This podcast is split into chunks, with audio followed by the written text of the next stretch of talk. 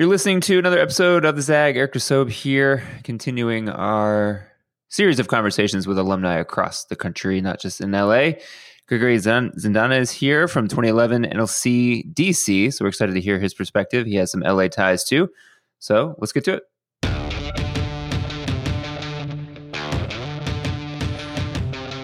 All right, Gregory, tell me about your LA ties. How much do you know or have connection to the city of Los Angeles? Yeah, so I actually moved to Los Angeles in 2004 to attend UCLA. Um, so I, I, went to I went to undergrad there, and then um, organized with a local labor union, AFSCME uh, 3299, that represented all of the um, uh, university workers in the dining halls, the residence halls, and in the hospitals. And so, when you were deciding colleges, what were the main factors you were using to determine where you wanted to go? So I, I, was looking at a couple of things. One, I was looking at um, uh, where would be close enough to home, but still far enough. I, I, spent my time growing up in Sacramento, California, after being born in Guam, and so I was if, if I would if I was thinking if I went to S- Southern California, I would still be close enough to home, but still far enough to be able to have a, a, a, an experience away from home. Sure. And what was your favorite part of being a Bruin? so I, I, I appreciated the opportunities that were afforded, the kind of diversity of the folks I was able to get to work with. Um, I, I, I, some of my organizing training and seeds were planted while I was a student there, working on a variety of campaigns related to both the California and Federal Dream Act, to things like uh, divestment of, of, of, resources to Sudan, things of that nature, um, and also, of course, the access and affordability to higher education overall. And then after college, did you go straight to DC or did you go somewhere else? So I went. I went. Um, I stayed in LA to organize a little bit before moving to DC. Um, what brought me to DC was I was elected an officer of the United States Student Association, and that's where their um, where their headquarters. Um, w- that's where they're headquartered. Um, after serving um, as vice president and president, I then became executive director of the Asian Pacific American Labor Alliance. Got it. So then, once you get to DC, how long before you get connected with an NLC? Yeah, so I moved to DC um, uh, 2008, um, and then um, uh, got connected with the initial class um, in 2011. Um, I, I was recommended or connected to NLC um, by a good friend named Caitlin. Thank you, Caitlin, if you're if you're listening to this. um, and, every, and, and, and, definitely appreciated my time uh, as a fellow.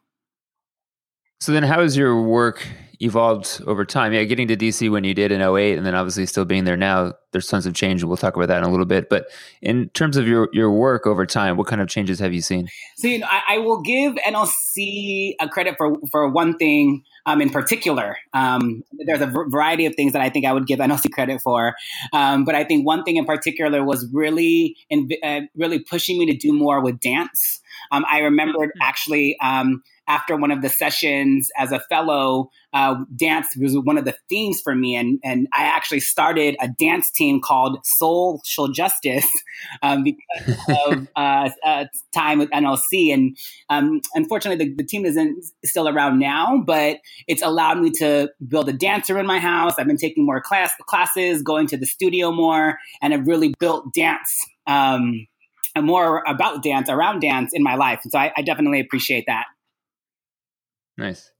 And then in, in terms of your work organizing and, and with labor in general, how optimistic are you these days about the state of unions, where they're going in the future? Were you encouraged at all by what happened in West Virginia? Are you discouraged by the Supreme Court case that's pending? Like, what is your sense of feeling presently, and where do you see things going from here? Yeah, I have a, I have, there's a lot of thoughts, uh, um, and I appreciate you asking this. I think the labor movement, and particularly uh, labor unions, are at a particular crossroads right now, um, both in terms because of the the Supreme Court case you men- mentioned, Janus versus AFSCME, um, but I think also in terms of the where is it where it's going to go and kind of the decisions um, that they're making now will have longer term impacts and so everything from are they engaging young workers and people of color in the way that they should be, both at the grassroots rank and file level, but also in places where maybe unions don't have the most organized people? Um, so I think that I think that while there's challenges ahead, that I think it's forcing union leadership and union leaders to have some really difficult um, conversations that I think are a long time coming for now. For, from now, a long time been a long time coming, and so I think they're necessary conversations. They're not the easiest, um, but I'm hopeful that um, they see the importance of engaging young people, engaging people of color, engaging women um, in unions, and, and and investing more resources in their leadership development, and in investing more resources in organizing them both within the union and outside of the union. And when you talk to somebody who's under, let's say, 25, like what misconceptions do you hear the most about unions from folks who are younger that you have to try to dispel or educate what actually comes up the most? Yeah, so I think people just um, I think a, lot of the thing I share with people, a lot of the time I share with people just the things unions have been able to do, or even the th- the benefits that they have now, and and where some of that comes from. So even the basic when I talk about the weekend or the forty hour work week or a minimum a minimum wage, although that needs to be increased, um, things of that nature I tell people, you know, the union and the labor move, the unions and labor movement brought this to you. I, um, I think more more specifically, I tell people, you know, unions are membership organizations, and so it relies on folks who are members and who pay dues to be just as active and just as engaged in the the union as well. And I think that um, uh, it's important to to, to, to, mention that to folks because I think sometimes people think that it's people at the top who make all these decisions. But uh, for, while it's not a perfect, uh, while it's not perfect, unions are still democ- uh, democracies and they elect their union leadership. Um, and they have the ability to elect their union leadership and the folks in, in leadership. And so I think it's important for people to recognize that, that, that, that those structures still exist, that they are still able to um, uh, make wins in terms of contracts or even in the form of leveraging their collective power, like West Virginia, like you said. And so there are things that need to change. Yes. There are things that they've done historically that people will sometimes take for granted. Yes. Um, but I also feel like this is also an opportunity for them to really radically shift how they leverage resources, allocate those resources, and the types of partnerships that they have um, more broadly. So then, is your time at work mostly spent trying to bolster existing professions that have unions, so like a teachers union, for example, or do you spend the bulk of your time trying to to rally and organize folks who are in professions that have not traditionally unionized? Yeah, that's, that's, a, that's a great question. So I served as um, ED for the Asian Pacific American Labor Alliance, which is an uh, affiliate or a constituency group of the AFL-CIO um, for more than seven years, almost eight years, um, and um, I, I think it was we always saw the work as twofold, both as you mentioned, working with and engaging people who are currently union members, but also trying to recruit and engage uh, folks to join the labor movement and, and to join unions. And I think what we're what we're finding is that there's just lots of different ways in which workers and people are coming together to leverage the worker power. I think we're seeing more and more ways in which people are doing that that are beyond or outside of a traditional collective bargaining agreement. And so I think that there's a lot of room for um, creativity, a lot of room to engage folks that maybe haven't historically been engaged, and also um, really opportunity to rethink what power looks like and how we build it and leverage it to, to, to make wins. Yeah, sounds good. When we come back, I want to ask more questions about where uh, Gregory sees unionizing going. Ask some more DC questions as well. Stay tuned. Thanks for listening to the Zag. We'll be right back.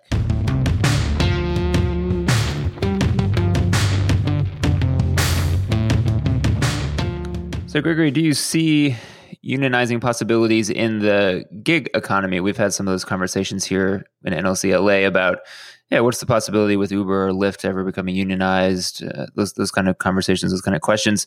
Uh, what's your stance on what might happen with them down yeah, the so I this is actually a really important conversation. Um, you know, I know that there have been efforts already to try to unionize both Uber and Lyft drivers, and in some cases successfully, like in Washington State, for example.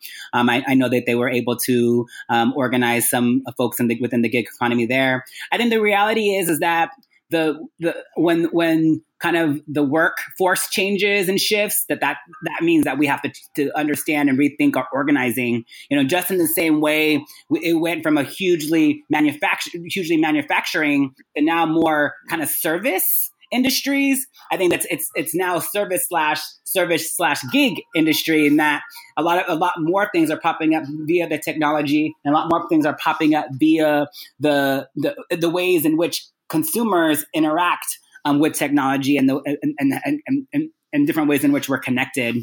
And so I think that there's definitely opportunities. I don't I don't know if you um, all the unions think see them as opportunities versus maybe seeing them as threats um, in terms of what that might mean for the the set of workers that they organize. Um, but I do think that they I, I do think that we have to be creative and strategic with how we approach it, especially because I only see things within the gig economy only getting bigger. And so, how do we respond to that while still understanding the kind of broader framework of both the workforce and how we organize in, the, in that workforce?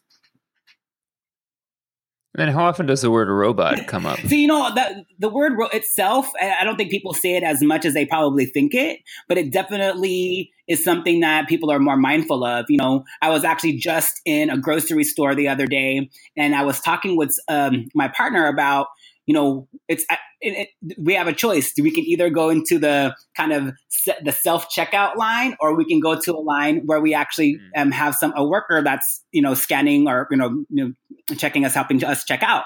And I and I tell people I, I, normally go to the person that's actually there because the more we we u- utilize the self service, the less that the workers are then needed, or at least it, it you know, uh, that's at least how management or, or, different corporations try to frame it. And so I think it's something to be mindful of. I don't think that uh, there's uh, been a particular sweet spot yet. I think that people are still, you know, trying out and experimenting, but I definitely see the energy and people understanding that they need to do more. The last couple of things I want to ask you. So, since you are in DC and have been there a while, like what actually happens? What does the city feel like when there's a presidential transition, especially when it involves changing parties, and especially when it involves changing to somebody who's as as crazy as the person in the White House now. What is it? What is the actual feel in the city like? Um, like this, that that's a great question. I, I, I, get this question quite often because as um, as you know, I I transitioned here right at the end of um, the Bush term, and as Obama was transitioning in, and let me tell you that the energy that I felt in 2009 is very different than energy that I felt in 2016, 2017. Um, you know, I think that there was uh, generally a lot more young people, particularly a lot more young people of color, excited to move to DC, get involved in the policy and advocacy world, you know, and, and, and people truly trying to connect the organizing and advocacy they were doing in local communities, on campuses, um, to what was happening in DC. Um, I, I, I, saw a lot more of my friends you know, quit their jobs and, and start new things. And so they, there was just a lot of a, a, lot of different energy. And then, um, you know, this more in the last couple of years, or since the 2016 election, the energy there, there's two different kinds of energies. One for the folks who are here, there's been like a, you know, we're ready to fight. We have to. We're constantly, you know, being attacked. We're constantly wanting to stand in solidarity with folks. So there's always an action or a rally or a petition to sign or something going on. So I think there's a set of folks who are feeling like there's always something coming at them. And I think the other set is people who are like, you know what, I'm, this is not for me. And I, have seen a lot of people say, I want to go invest and go back home, wherever that may be, whether that's, you know, home to the, you know, somewhere in the US or even somewhere globally or nationally, um, because they want to either, you know, rebuild or help build stronger infrastructure back in their home state or feel like that that's where they can make a, a stronger impact um, or they just don't want to be where you know DC is being DC right now with the people that are occupying the White the White House and and, and even Congress because uh, they feel like they can put their time and their energy and their their skill sets in other places. And then last thing, what's one action or one way that progressives, whether NLC folks or, or, or not, can support union causes moving forward so that we could start to see some change in workplaces, but also start to see some change politically, like we did. In Pennsylvania. Yeah, so I would say a couple of things. I think one, I think it's important for people to continue to follow the Janus um, Supreme Court case. Um, you know, as as the decision is as as as there's going to be a pending decision anytime, that's going to have a huge impact. So, encouraging folks to continue to follow that. Two, I would say join um, join a union or even a constituency group. Um, uh, I, I, right now, even though I'm now transitioned into full time consulting, I'm a member of the National Writers Union, which is a local affiliate of the United Auto Workers. Um, there's um, uh, constituency groups like the one I, uh, the Asian Pacific American Labor Alliance. There's also the Coalition of Black Trade Unionists, the A. Philip Randolph Institute, the Coalition of Labor Union Women, the Labor Council for Latin American Advancement, um, uh, the, uh, and then uh, Pride at Work. And so I, I, would say, even if you're not a union member, that's one way to support the most marginalized and underrepresented communities, um, and is to join those constituency groups. Nice. Good advice. Well, listen, thanks for being on and thanks for everyone for listening to this episode of The Zag. You can find all our past episodes in the iTunes Store, Google Play Store, pretty much anywhere you can get podcasts. We'll be back next week with even more episodes. Thanks for listening.